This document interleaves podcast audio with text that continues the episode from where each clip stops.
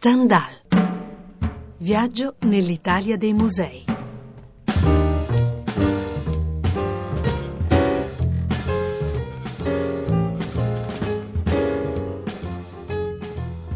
Identità di frontiera, vantaggio o condanna a vivere e ad essere visti in un perenne altrove. Buongiorno, bentrovati da Edoardo Melchiorri, puntata post 8 marzo, in prima parte a Trieste per l'intervista alla direttrice del Revoltella e poi la creatività femminile e il lavoro delle donne artiste, così come emerge dall'arte in questione Radio 3 40 anni fa. Io dedico l'intera trasmissione a Giosetta Fioroni. Buon ascolto.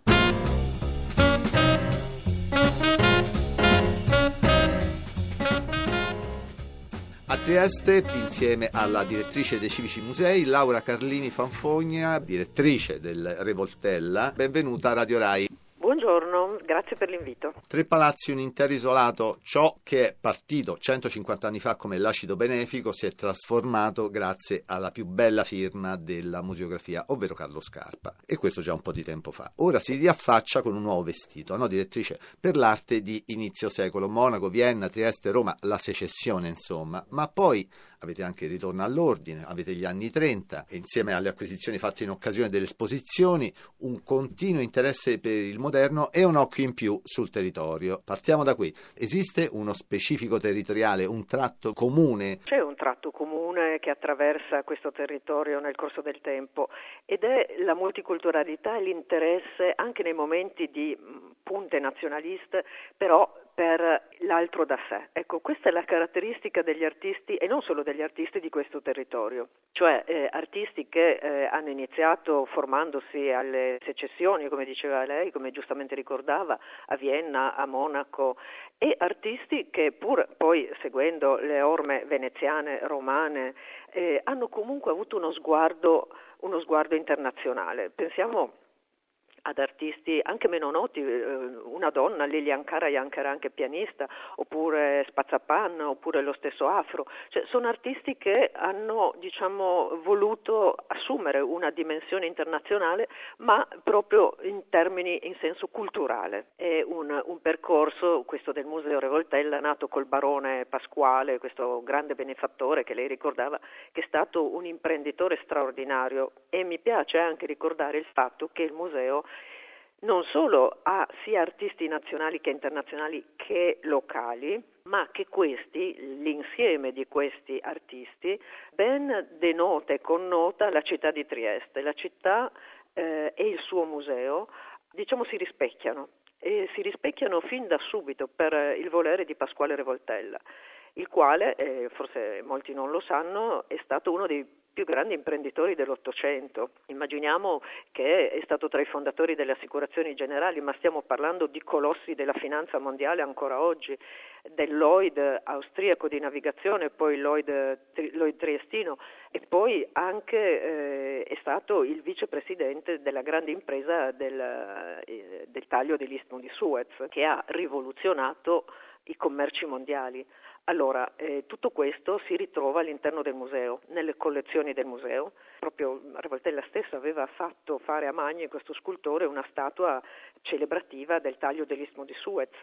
Che è quella che, che accoglie, no? Al primo piano del palazzo, eh, eh, del palazzo baronale, perché il museo, come giustamente ricordava lei, ha varie anime. Ha l'anima di casa museo de, del Revoltella, un palazzo molto lussuoso, ottocentesco, di metà ottocento, fatto progettare a Hitzig, questo architetto berlinese, già pensato da Revoltella, che era un uomo visionario, come museo, cioè lui abitava in una casa che aveva fatto progettare affinché diventasse museo dopo la sua morte e una seconda parte che integra la prima eh, all'interno di una struttura di un palazzo Brunner, invece eh, completamente rivoluzionato da Carlo Scarpa.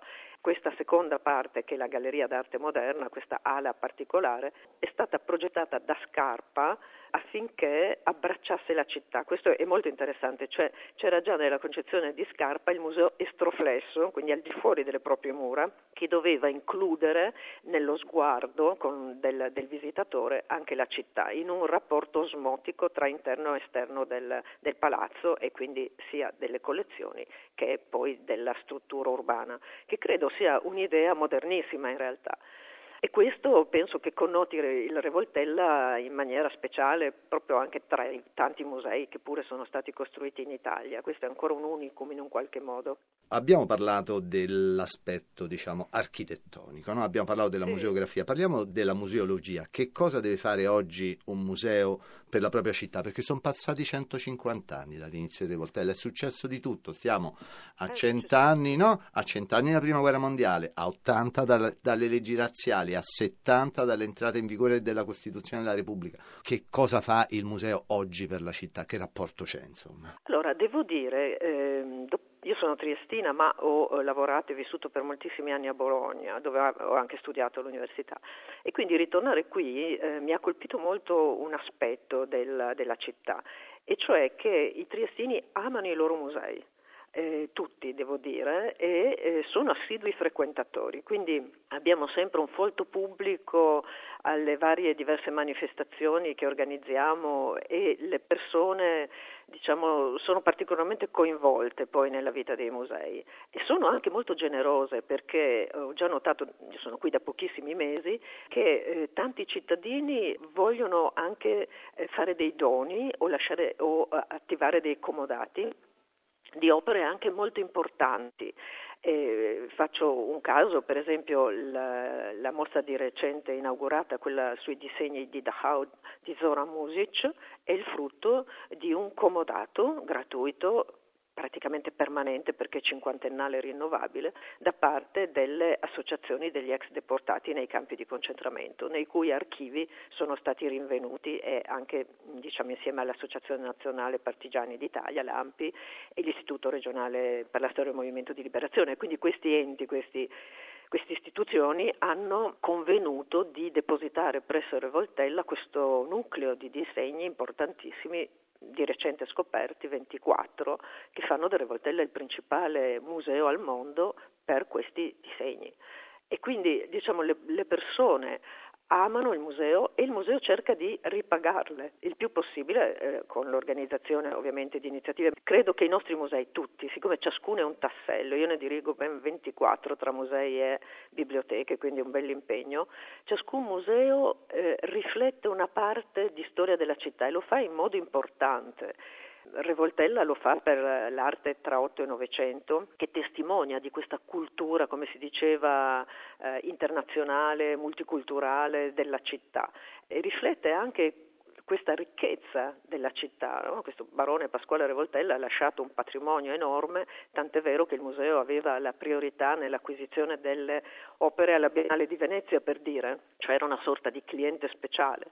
E quindi è importante che la cittadinanza lo sappia perché Trieste ha vissuto nel Novecento dei drammi enormi, lo sappiamo che si riflettono per esempio nel Museo della Risiera, l'unico lager nazista in Italia, nella foiba di Basovizza, dove hanno trovato la morte eh, molti, molti italiani, e in altri musei, in case museo nel Museo del Mare, nel Museo di Storia Naturale, nell'Acquario, che era uno dei più antichi e più importanti d'Italia, e così via. E quindi è importante che i cittadini riscoprano la storia della città, ma per in un qualche modo rafforzare la propria propensione a proiettarsi nel futuro, quindi a ritrovare in un qualche modo lo slancio perché Trieste torni a crescere. Trieste ha avuto dei periodi molto difficili nel Novecento. Non nego che le persone fossero abbastanza, come si può dire, non dico depresse, ma insomma sconfortati, molto, ci sentivamo molto marginali, eccetera.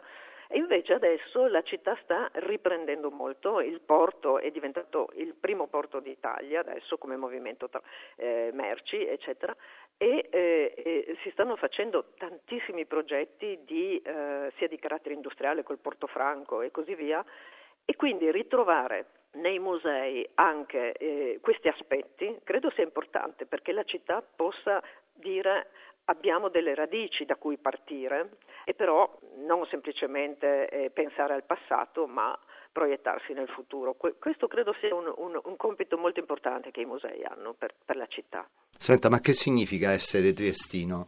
Adesso che le frontiere non ci sono più, adesso che dire, queste ferite forse si stanno richiudendo, no? quelle relative proprio a Trieste nello specifico. Allora, di, dipende perché la città ha ancora diciamo, visioni molto diverse, sono, perché è sempre stato eh, diciamo, una città complessa eh, con eh, ideali anche molto diversi a seconda di, delle persone, delle, dei gruppi, eccetera. Ma direi che una cosa interessante è che de- davvero può essere un laboratorio per l'Europa, questo sì.